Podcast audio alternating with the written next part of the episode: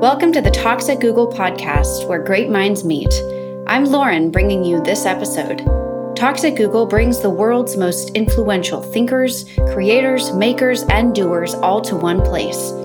Every episode is taken from a video that can be seen at youtube.com/talksatgoogle. This episode is with Michael Cremo, a research associate in the history of archaeology and member of the World Archaeological Congress since 1993. Cremo is the principal author of the book Forbidden Archaeology, a comprehensive historical survey of archaeological anomalies. Over the past 2 centuries, archaeologists have found bones, footprints, and artifacts showing that people, like ourselves, have existed on Earth for many millions of years. But many scientists have forgotten or ignored these remarkable facts. Why? Primarily because they contradict the now dominant evolutionary views about human origins and antiquity. According to these views, humans like ourselves have existed for only about 100,000 or 200,000 years, and before that, there were only more primitive human ancestors. This evolutionary paradigm, to which influential groups of scientists are deeply committed, has acted as a knowledge filter. And the filtering, intentional or not, has left us with a radically incomplete set of facts for building our ideas about human origins. Recovering the complete set of facts takes us on a fascinating expedition across 5 continents to various archaeological sites, some long forgotten, some the center of ongoing controversy. And now, here is Michael Cremo, Forbidden Archaeology.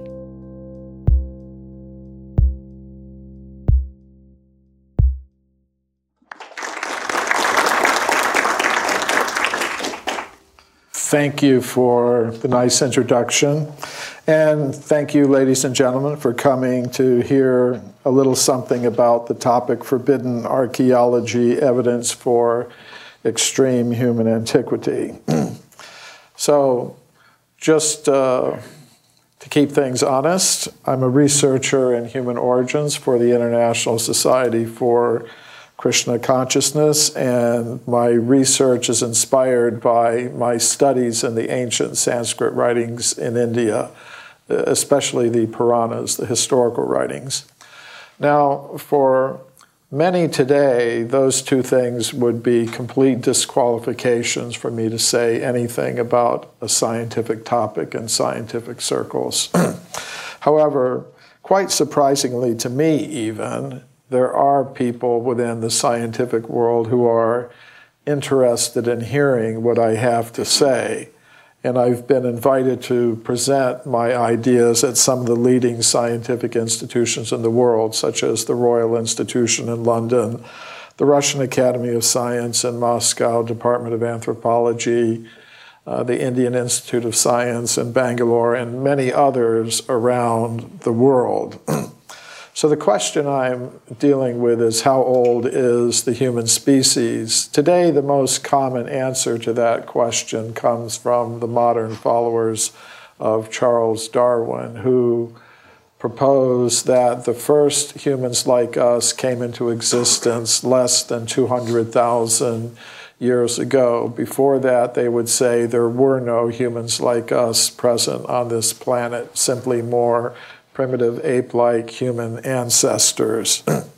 However, the Puranas, the historical writings of ancient India, give a different idea, namely that humans have been present for vast periods of time on this planet, going back many millions of years.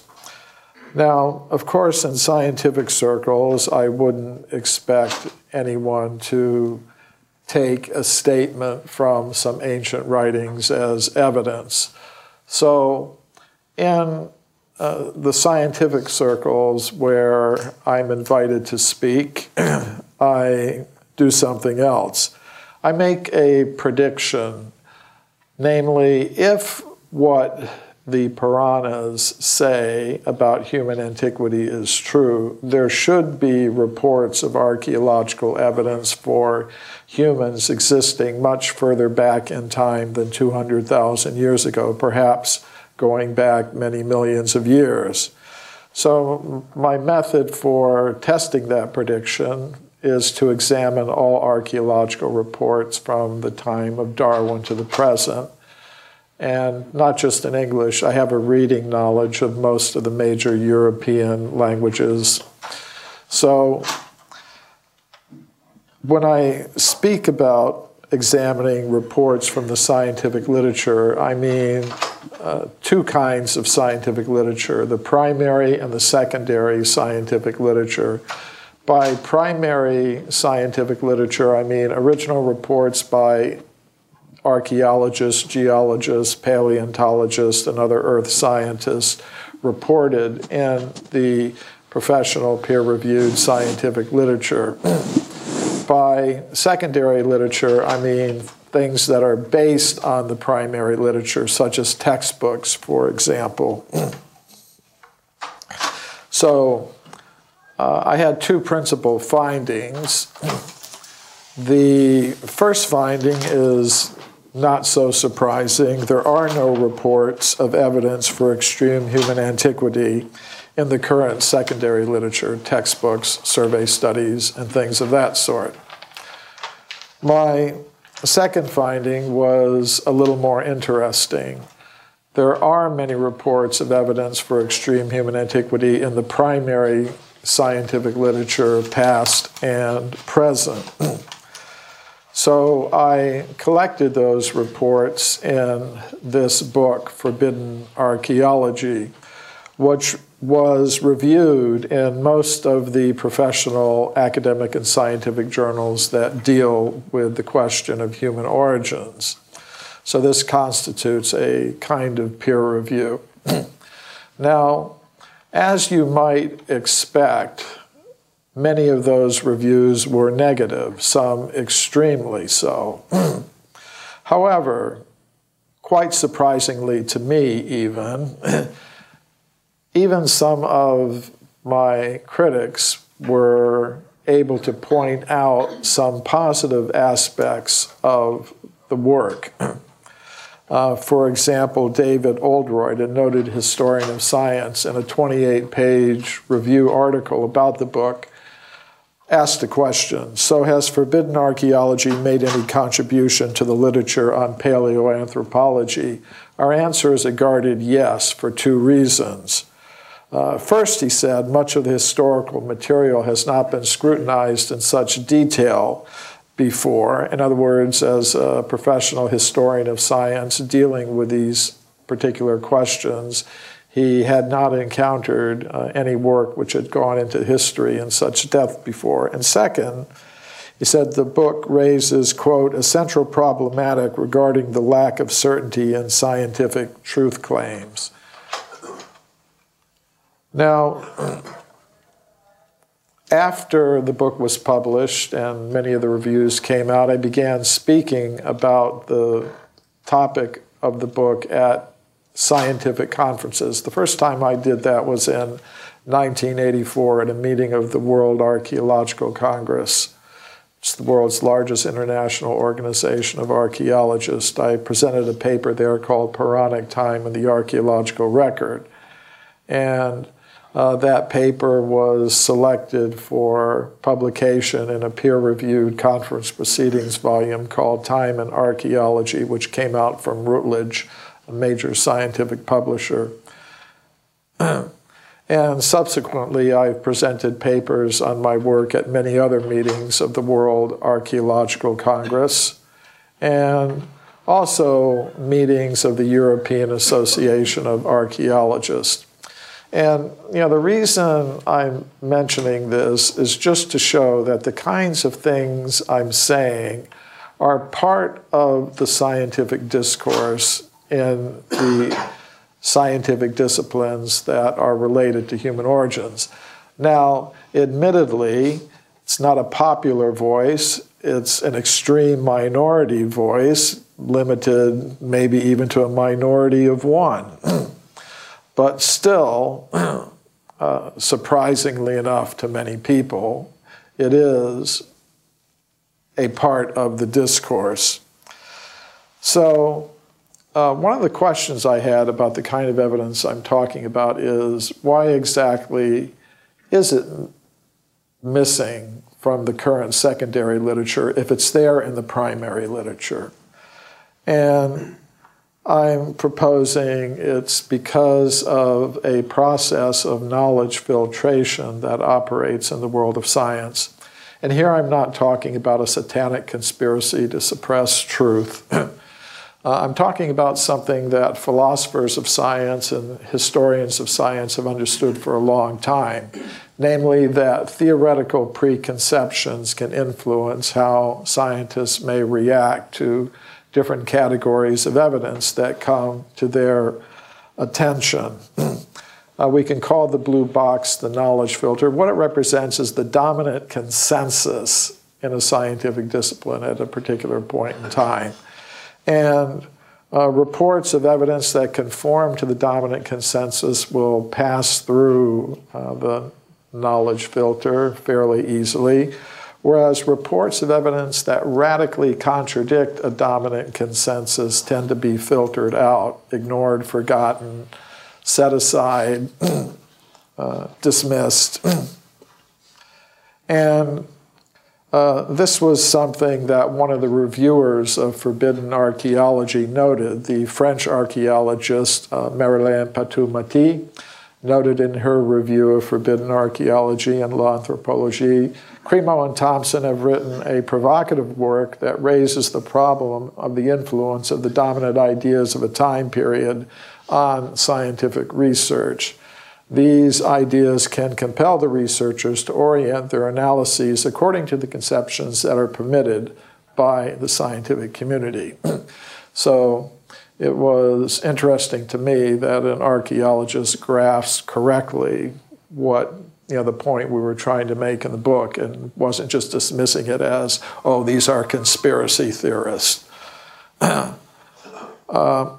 now going to go over some of the kinds of reports that I'm talking about. This is Virginia Steen McIntyre, an American geologist. She was involved in dating an archaeological site at Hueyatlaco in Mexico. There, archaeologists had discovered projectile points and other stone tools and weapons. And they were, of course, interested in how old these things were. This is the excavation at Hueyatlaco. And the artifacts were photographed intact in the layers of rock in which they were found. Virginia Steen McIntyre and her colleagues used 4 different methods to date the site. Animal bones with butchering marks were found in the same layers where the stone tools. The geologists used the uranium series method to date those bones. They got an age of 245,000 years. Above the layer with the stone tools was a layer of volcanic ash. The geologists used the zircon fission track method to date that layer of ash. They got an age of 270,000 years. Using all 4 methods that they employed, the geologists concluded the site must be at least 250,000 years old. However, the archaeologists refused to accept the date. They said humans capable of making those artifacts didn't exist anywhere in the world 250,000 years ago. They hadn't evolved yet, what to speak of being present in North America. They considered the oldest human presence in North America to go back only about 20,000 years. So they refused to publish the age for the site given by their own hand-picked team of geologists. So Virginia Steen McIntyre and her colleagues were a little surprised by that, so they decided to independently publish the age for the site in a journal called Quaternary Research. But when they did that, they experienced an extreme negative backlash from their colleagues in the scientific world because they had dared to publish something like this. Virginia Steen McIntyre wrote to one of the editors of the journal, "Not being an anthropologist, I didn't realize how deeply woven into our thought the current theory of human evolution has become. Our work at Hueyatlaco has been rejected by most archaeologists because it contradicts that theory, period." So Some of the cases I'm going to be talking about are from the more recent history of archaeology, some from the more distant history of archaeology. Some of the cases are going to be closer to what the mainstream concepts allow, and some are going to be further and further distant from what current ideas would consider possible. This is one of the founders of modern archaeology, Jacques Boucher de Perthes. In one of his excavations at Moulin-Quignon near Abbeville in northeastern France, he found an anatomically modern human jawbone. He found it in the bottom layers of his excavation with stone tools and weapons. According to modern geologists, that layer at Abbeville is about 430,000 years old. It was quite a controversial discovery, even in the 19th century. Many scientists could not accept that humans existed at that distant point in time. So some of them proposed, well, Boucher de Perthes must have been the victim of a hoax. Somehow or other, someone must have gone to some Roman cemetery, gotten a jawbone, 2,000 or 3,000 years old, and buried it in the excavation for him to find. And that's actually the explanation that we see in today's textbooks. However, what we do not see in today's textbooks is that after these hoax accusations came out, Boucher de Perthes made additional excavations at Moulin-Quignon.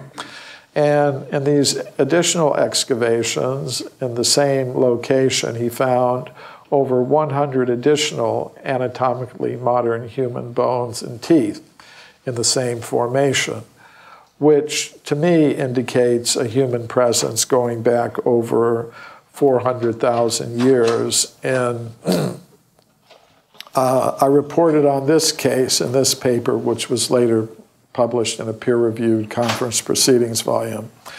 Recently, just last year, archaeologists reported the discovery of footprints at a place called Happisburgh in the United Kingdom.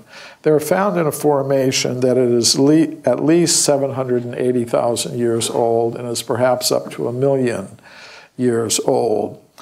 The archaeologists who studied the footprints published results suggesting they are consistent with anatomically modern human footprints. For example, they studied the foot index, which is the width divided by the length times 100. The average for all of the Happisburgh footprints was 39. The average for living Native American Indians is again 39. The average for living Eskimos today, their foot index is 38.26. And other features of the footprints were consistent with those of modern human beings. Now, of course, they did not believe that humans like us existed at that time. They don't think Homo sapiens existed over 780,000 years ago. So they attributed the footprints to a species called Homo antecessor, an ape man that they believe inhabited Europe at that time. But from the evidence itself, they could just as well have been made by humans like us. And there is evidence that anatomically modern humans existed at that time. This is the Buenos Aires skull, which was discovered early in the 20th century in Argentina. Researchers were conducting digging, and they had gone down about 45 feet, and they encountered a solid layer of limestone rock, locally known as Tosca.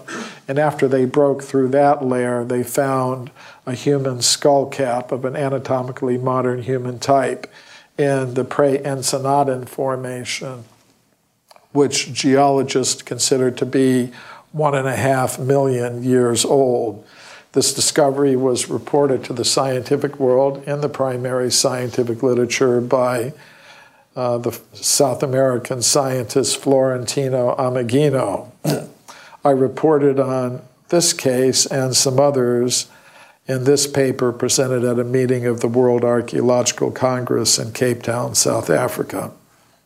Many people have heard of Olduvai Gorge. Many important discoveries have been made there. Most people are not aware of the first discovery that was made at Olduvai Gorge by the German scientist Hans Reck, who reported on it in 1913. He found a fairly complete, anatomically modern human skeleton, that's the skull cap of it, buried in Upper Bed 2 of Olduvai Gorge. Upper Bed 2 of Olduvai Gorge is between 1.15 and 1.7 million years ago. It was a very controversial discovery. There were decades of debate about it. Many people thought the debates were finally settled in the 1970s when a German scientist named Reiner Protsch did a radiocarbon test on a fragment of bone that he said was from Reck's skeleton, and he got an age of less than 10,000 years.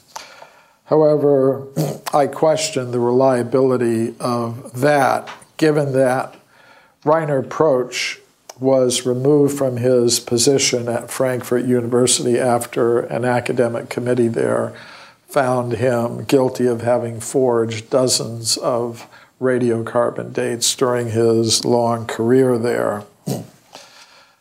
Another report from the earlier history of archaeology, the jaw, fossil human jaw, reported by Dr. Robert Collier. This anatomically modern human jaw was found 16 feet deep in the Red Crag formation in England at a place called Foxhall. The Red Crag formation, according to modern geological studies, is between 2 and 3 million years old. In 1979, Mary Leakey announced the discovery of footprints at a place called Laetoli in the country of Tanzania in East Africa.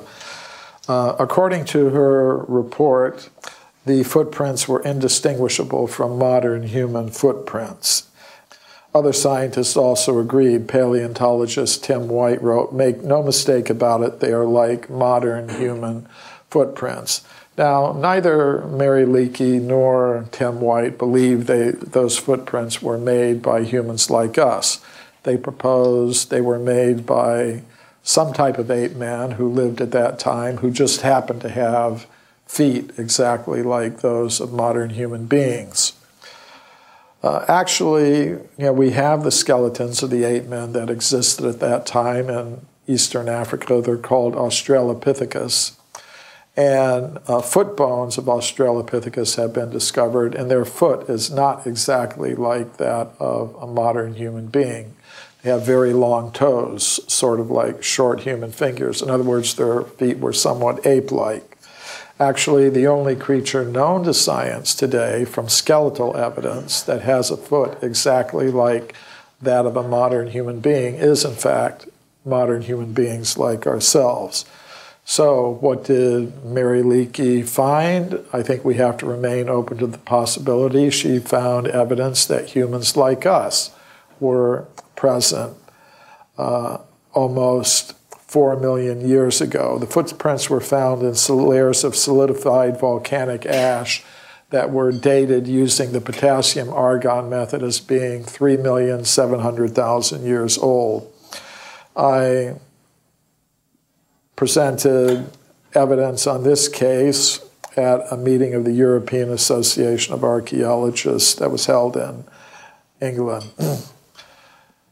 Now, some people might say, okay, footprints are perhaps a little bit ambiguous. It would be better if there were human skeletal evidence, almost 4 million years old.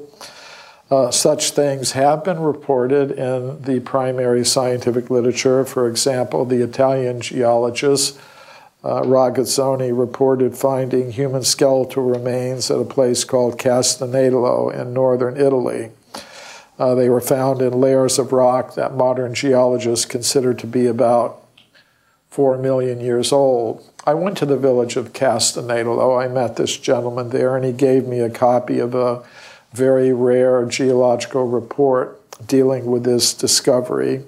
And from the information in the report, we were able to locate the place where the discoveries were made.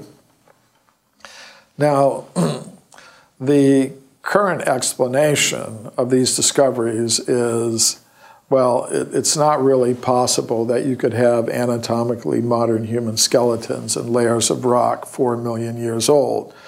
So the proposal is that maybe about 4,000 years ago, somebody died on the surface. His friends dug a grave and put the skeleton down in that ancient layer of rock, and that's why you think you have a human skeleton 4 million years old. Things like this can happen. Technically, it's called intrusive burial. However, if you look at Ragazzoni's original reports in the Italian language, which I did, he says, because even at the time, he was a professional geologist. He was aware of the possibility of intrusive burial. He said if it had been an intrusive burial, the layers of rock above the skeleton would have been undisturbed.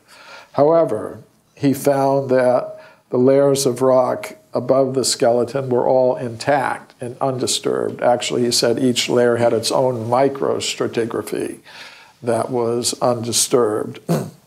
So I take this as evidence for a human presence going back over 4 million years. This is Carlos Ribeiro, who was the chief government geologist of Portugal. He found hundreds of human artifacts in his country of Portugal. He found them in layers of rock that date back to the early Miocene period, which means they would be about 20 million years old, according to today's understanding. He, as a professional geologist, he said they cannot have come into those layers from any higher level through any fissure or crack or all the usual kinds of counter-explanations. He displayed the artifacts in the Museum of Geology in Lisbon. But if you go there today, you won't see them on display anymore. They're kept in the cabinets behind me. But I was able to get permission from the directors of the museum to study and photograph some of these human artifacts from the early Miocene period. I also carefully studied Ribeiro's original maps and field notes and correspondence in the museum archives. And then I went into the countryside of Portugal and I relocated some of the sites where he made his discoveries.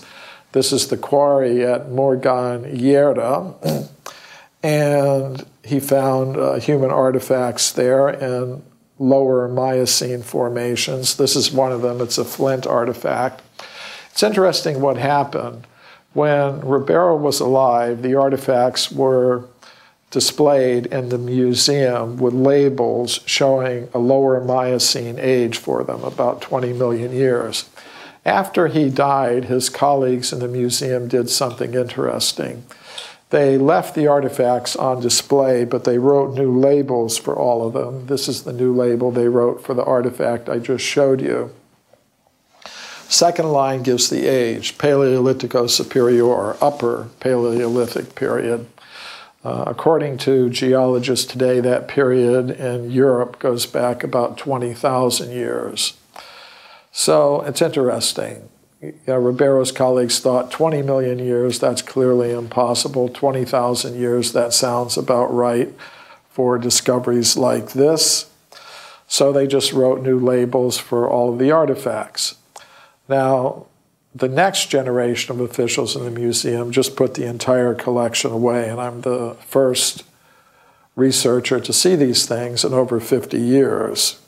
I presented a paper on this case at a meeting of the European Association of Archaeologists that was held in Lisbon, Portugal in the year 2000.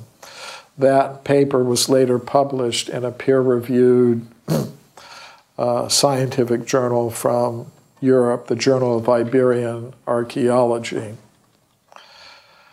A case that's always fascinated me has been the California gold mine discoveries. Gold was discovered in California, and miners went to places like Table Mountain in Tuolumne County, near Sonora, actually not too far from here.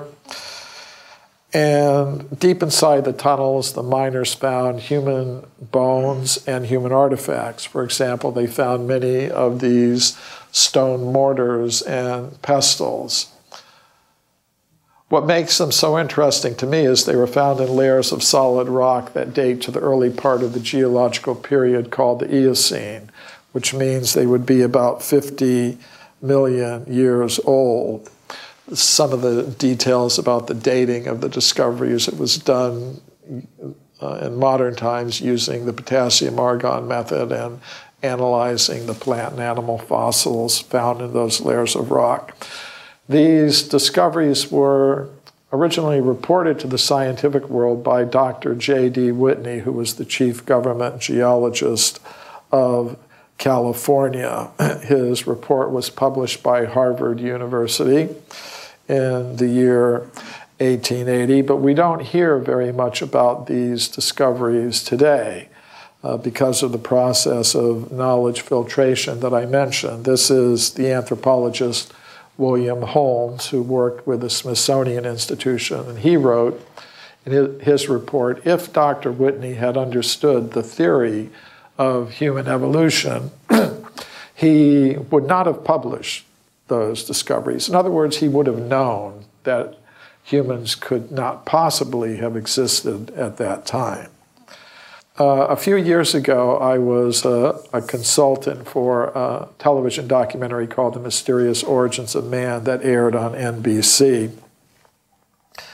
And the producer of this documentary had read my book, Forbidden Archaeology, and wanted to include some cases in the documentary. I told him he should go to the Museum of Anthropology at the University of California at Berkeley because artifacts from the California gold mines are still in that collection. And the museum officials refused to allow him to see the artifacts. Anyways, we were able to get some photographs of the artifacts that Dr. Whitney had taken in the 19th century. It was interesting what happened when this documentary aired. Actually, many scientists were outraged, and they wanted the FCC to investigate NBC, censure NBC, fine NBC millions of dollars for having aired this documentary. Now, I'm happy to say the FCC didn't do any of those things, but it was interesting that such attempts were made. Later, I went back to the museum myself, and I personally was given access to the discoveries, and they are still there. I also went out to Table Mountain near Sonora, and we were able to relocate some of the old 19th century gold mining tunnels where these discoveries were originally made. I reported on this case at this meeting of the World Archaeological Congress that was held in Washington, D.C. in 2003. So how far back in time can we go with evidence like this? In 1862, a scientific journal called The Geologist published an interesting report. An anatomically modern human skeleton was found 90 feet below the surface of the ground in Macoupin County in the state of Illinois near St. Louis. According to the report, above the skeleton was a thick layer of slate rock that was unbroken. That's an important detail because it kind of rules out the intrusive burial hypothesis. This report from Scientific American tells of a beautiful metallic... Oops, I want to... One more detail. According to modern geologists, the layer where the skeleton was found is about 300 million years old. This report from Scientific American tells of a beautiful metallic vase that was found 15 feet deep in solid rock in Dorchester, which is in the Boston area. According to modern geological reports, the age of the formation at that location and depth is about 600 million years from the Cambrian period. Now, I could actually keep you here for days and days and days, because there are hundreds of reports like this in the primary scientific literature. I'm not going to do that, but I'll make some concluding remarks.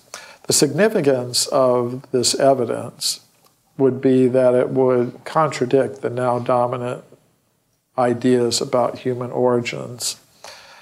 And this was actually recognized by one of the architects of the current paradigm, Dr. William Howells of Harvard, who wrote to me after he read Forbidden Archaeology, and he said a few things about it. He said, "Forbidden Archaeology represents much careful effort in critically assembling published materials." I thought it was nice that he recognized that. And then he said, "Most of us, mistakenly or not, see human evolution with man emerging rather late, and that's the actual fact." Most scientists actually do see things that way. And he went on to say, "To have modern human beings appearing a great deal earlier would be devastating to the whole theory of evolution." So that's what he saw as the impact of this kind of evidence, if it were to be taken as genuine. Now, not everybody is willing to do that, admittedly. Now, another interesting statement about forbidden archaeology was made by archaeologist Tim Murray in his review published in British Journal for History of Science. Now, Murray is one of my critics, and still, even though he's not really prepared to accept my conclusions, he has some interesting things to say that I think are worth repeating. He said, "Forbidden archaeology," quote, "provides the historian of archaeology with a useful compendium of case studies in the history and sociology of scientific knowledge, which can be used to foster debate within archaeology about how to describe the epistemology of one's discipline." And that's actually what I was trying to do in putting that book together, to foster debate within archaeology about the epistemology of the discipline, and to see this acknowledged in the professional literature was kind of interesting. Now, he went on to say, "Forbidden archaeology is designed to demolish the case for biological and cultural evolution and to advance the cause of a Vedic alternative." Now, I plead guilty to that indictment. And, you know, it's at this point that many in the world of science today are really going to have strong objections to the kinds of things that I do. This mention of Vedic alternative, in other words, some alternative that has its roots in some religious or spiritual idea.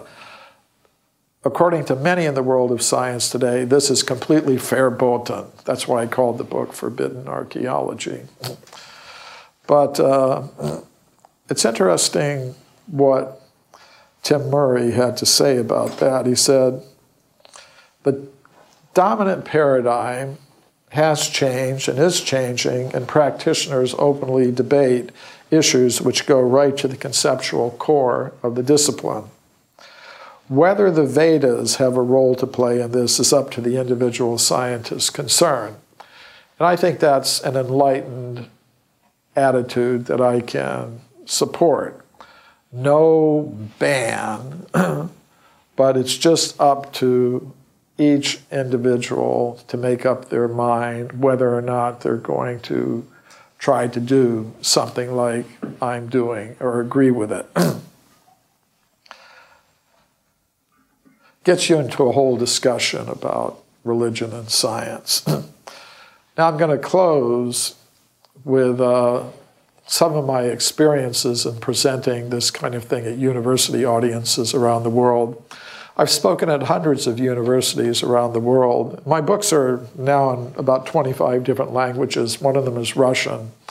So I've lectured at a lot of universities in Russia, from Vladivostok to St. Petersburg. And usually the lectures go fine. However, at this particular university, the Tumen State University, there was a little bit of a problem. Some professors there had invited me to speak, and a lecture was scheduled. But when other faculty members found out that I was being invited to speak, they approached the administration of the university and said, "We can't have this.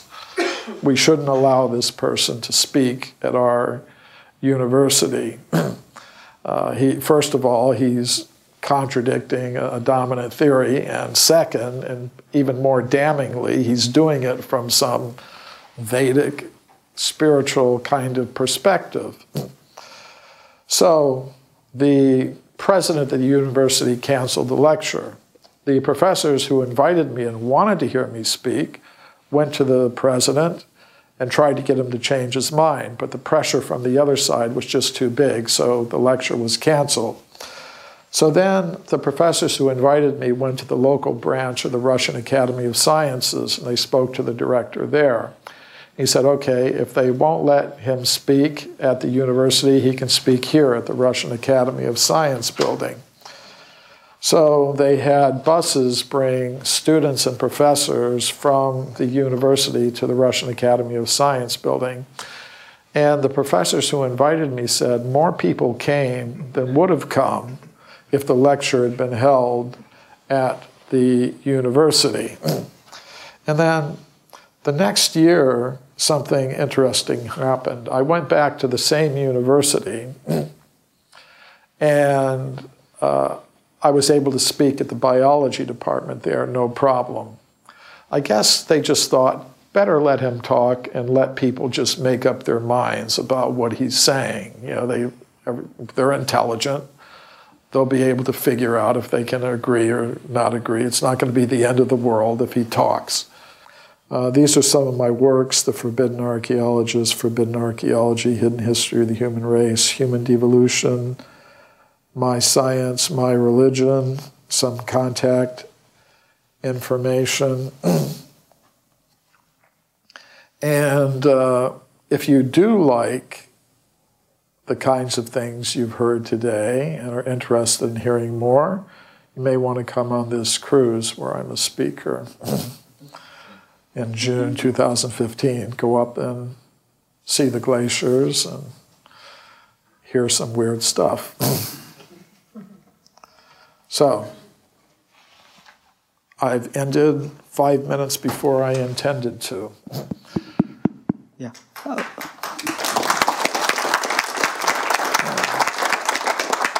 I did want to leave some time for questions. Yes, thank you. We'll start from here. So I was also hoping to get your point of view from Vedic or Purana on the how old is humanity and what did you find there? Because I think in the talk somebody replied that you would also come to know about religious books like Ramayana or Mahabharata, how much of that is true based on the archaeology, I believe. Well, you know, it depends upon what kind of circles I'm speaking in. For example, if I go to Rishikesh or Hardwar in the Himalayan mountains and sit around with a bunch of Vedic scholars who accept statements from Vedic literature as evidence, then, well, I can say, you know, in the Bhagavad Purana, there are statements that humans were existing during the Swayambhuva Manvantar period, which is in the first part of the Kalpa, or the day of, and they'll understand what I'm saying, and they'll accept that as evidence. If I'm at a meeting of the World Archaeological Congress or speaking at Google headquarters, my audience is not necessarily going to accept a statement from the Bhagavad Purana or the Mahabharata as evidence. So it's like if you go to a baseball game, you have to play by the baseball game rules. And one of the rules is that you can't use a statement from a spiritual text as evidence. Now you can, so for the people who do, I get questions like yours from many people. They want to say, okay, you've given all this archaeological evidence that you say is consistent with Vedic texts, which talk, according to you, in a general way about extreme human antiquity, but what do they actually say, the Vedic literature themselves? So for such people, I'm writing a book in which I will collect all those Vedic statements, and then they can see. But that's not the audience that I'm presented with today, that I'm presenting to today. It's not, you know, the audience that I get at universities. It's not the audience that I get at meetings of the World Archaeological Congress or European Association of Archaeologists. A good question, and I'm writing a book to answer it. Could you say more about the actual contradiction between the extreme antiquity of humans and evolution? Because in my mind, it would just seem, well, the evolution theory could just be, oh, you just have to push it back a few million years, and it could still hold up. It's just that it happened a lot earlier than people thought. That seems like a simplistic resolution. But is there something else as constraining the timeline which makes it really inconsistent? And well, it's a good question. I'll refer you back to the statement of William Howells, who said, if the kind of evidence that I'm talking about is consistent, it's inconsistent with the general theory of evolution, because he said, I didn't quote everything he wrote to me in his letter. He said, but you're putting evidence for an anatomically modern human presence before the known presence of even the most simple apes and monkeys, which would be our prospective ancestors. So you could conceivably come up with another version of the evolutionary theory, but it would be quite different from anything that's being proposed today. So that would be one possible response, to do something like that.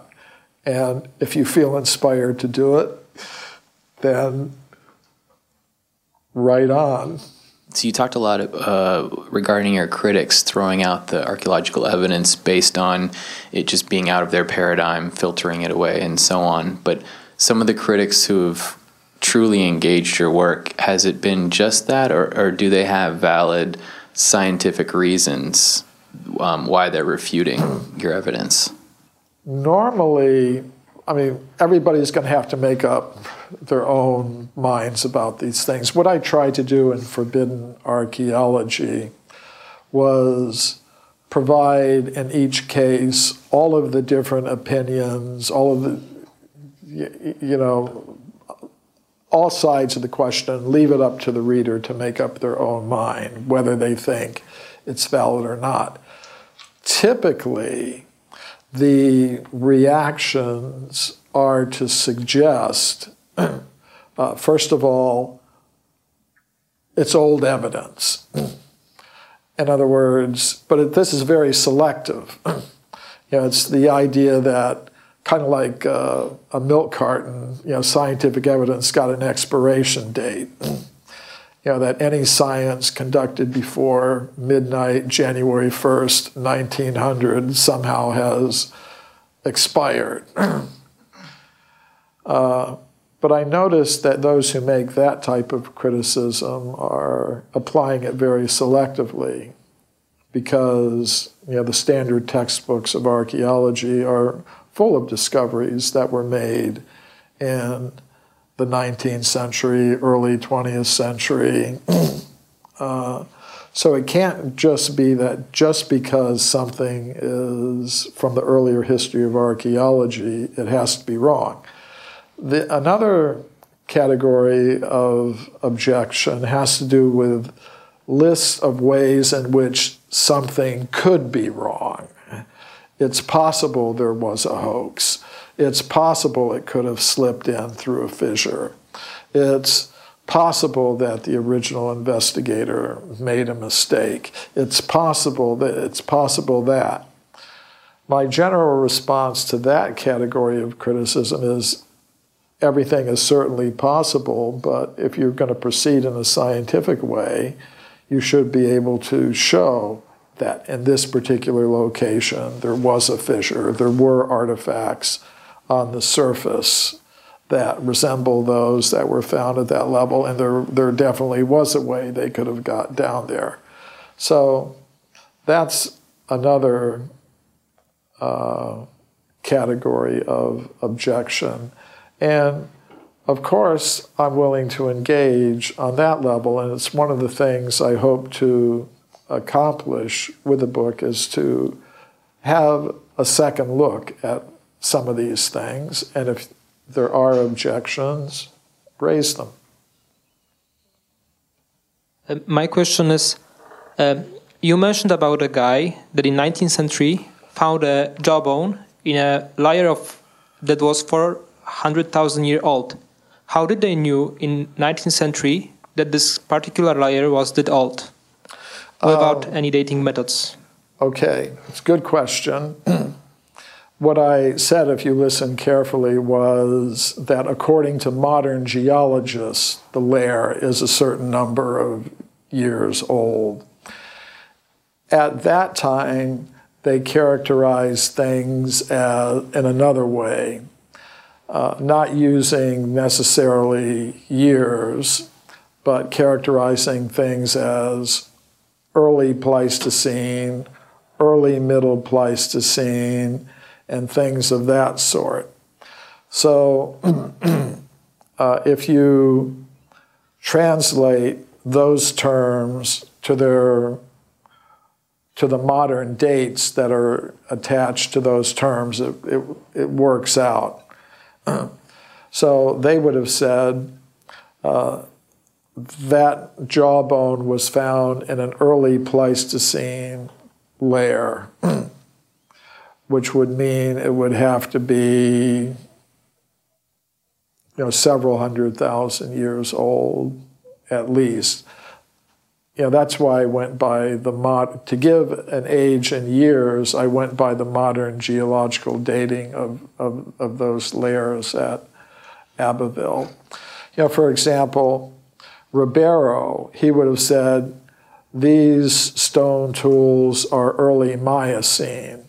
Now, in the 19th century, the conception of the Miocene was there, but it wouldn't be exactly the number of years that we now attach to it. But still, it was considered to be very old in terms of the succession of geological layers. But just for current reference, I give the estimates in years that modern geologists have determined for these layers. Same with Dr. Whitney's report. He would have said, these layers are from the Pliocene period, which is an old geological period. Now the layers that he considered Pliocene are considered to be Eocene, and the age for them is between 30 and 50 million years. So in the 19th century, they wouldn't be using the same number of years that we do, but they had a concept still that in terms of the system they were using, it was older. They expected human beings like us to appear only in the very latest, very recent Pleistocene period.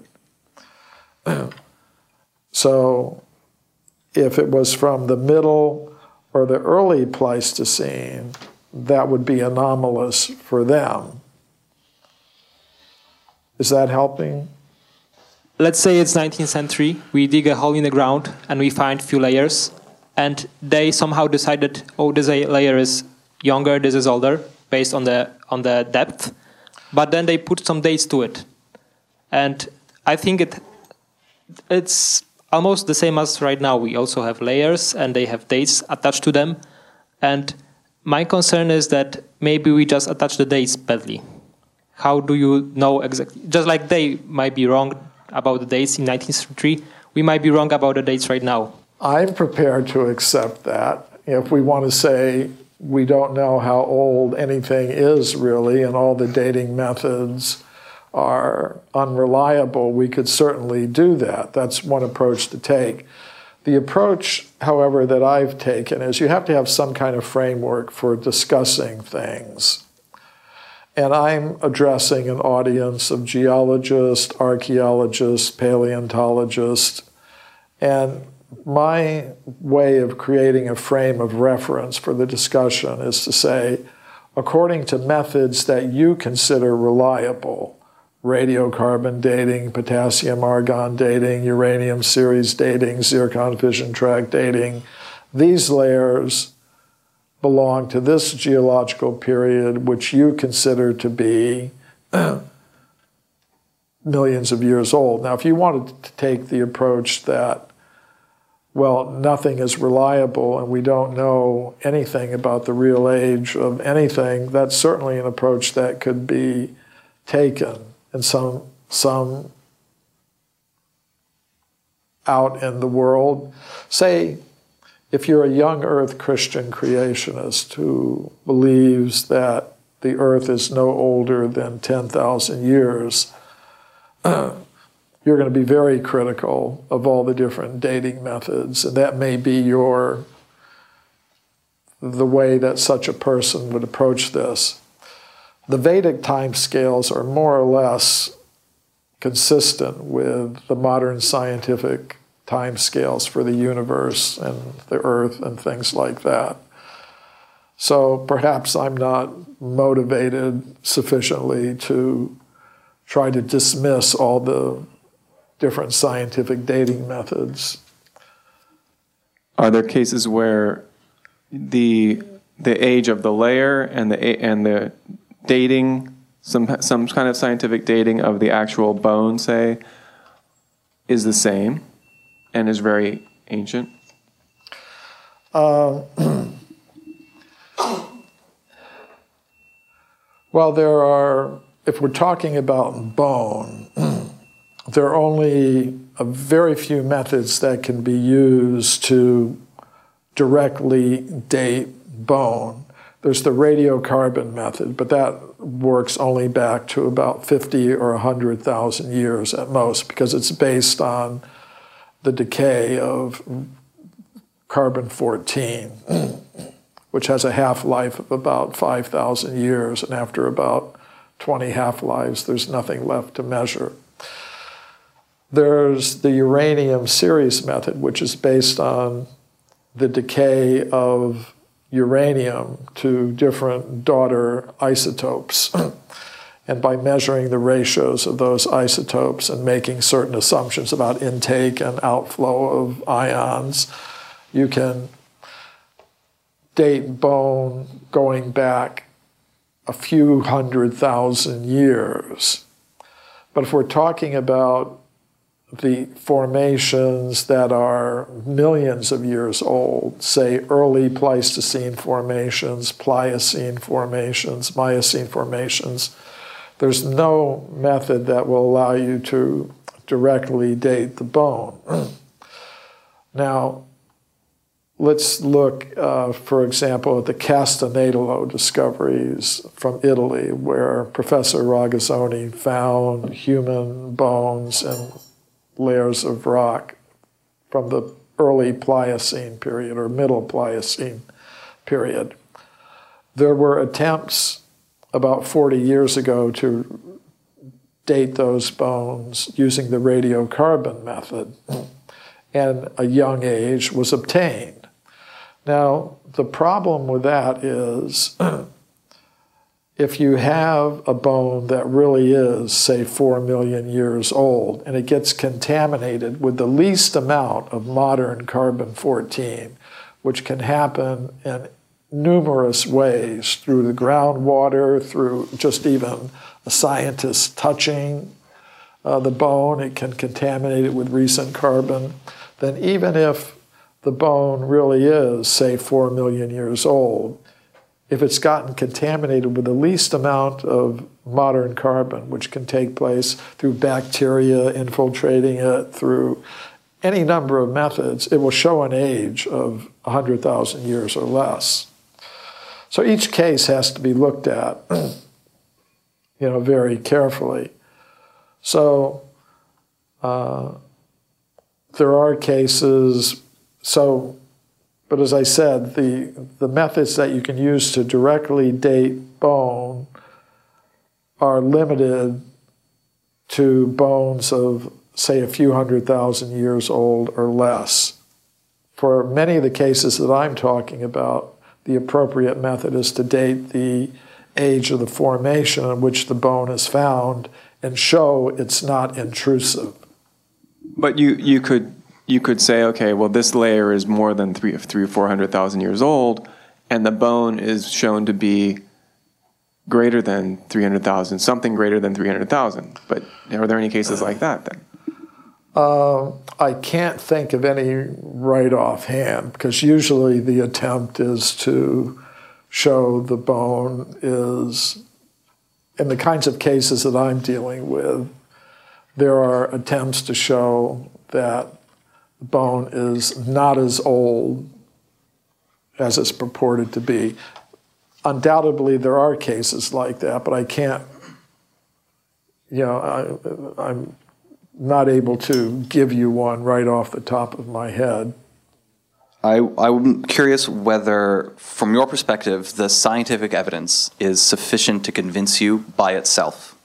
And if it is sufficient to convince you by itself, then why refer to the Vedic texts at all? Is there something special about the Vedic texts that mystical texts from other cultures lack? Yeah, it's a very good question. And I am open about what my epistemological commitments are. And if we study the Vedic epistemology, it tells us there are different ways of getting evidence. There are different categories of evidence. They're called pramanas. One is called the pratyaksha pramana. That means sense evidence, things we can touch, see, measure. Then there's anumana, which means logical inference. If it's like this and this, then it must be like that. These methods for getting knowledge about, especially about things that are beyond the range of the senses, like what was happening millions or billions of years ago, they become problematic. And therefore, according to the Vedic epistemology, one can rely upon another type of evidence, testimony. It's called the Shabda Pramana, which is based on the idea there is some kind of higher intelligence that is aware of these things and can communicate information about them. And that's considered to be a higher kind of evidence. However, as I said, that is not the epistemological assumption that's dominant today in the world of science. If you actually go back in European science, even to 300 or 400 years ago, you'll find that many of the scientists had similar epistemological commitments, where they were, I mean, even, say, somebody like Michael Faraday, physicist who did a lot of the work that unified electricity and magnetism. He worked along with Maxwell to come up with the electromagnetic field equations. The reason why he started looking for unity was because he was a member of a Christian sect called the Sandemanians, who had the idea that all energies are unified in God.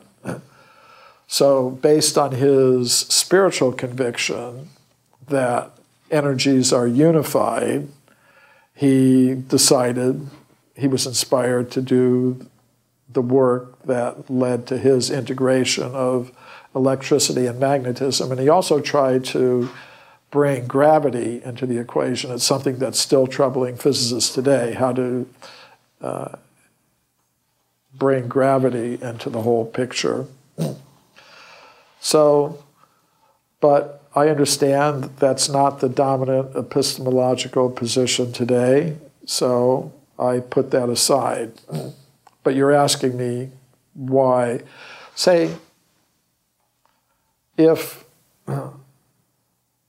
so my position is I'm going to represent an idea from the Vedic text if there is any evidence that can be used to justify it.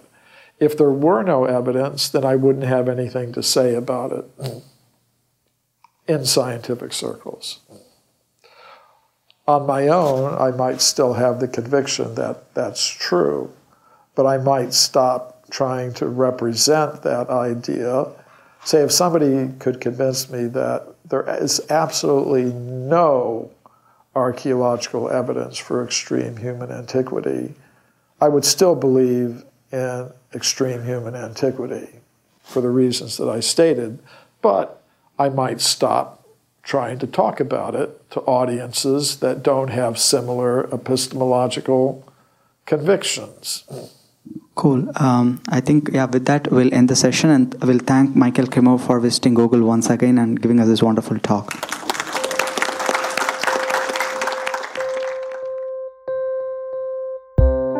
Thanks for listening. If you have any feedback about this or any other episode, we'd love to hear from you. You can visit g.co/talks@google/podcast feedback to leave your comments. To discover more thought-provoking content, you can always find us online at youtube.com/talks@google, on our website, google.com/talks, or via our Twitter handle, @talks@google. Talk soon.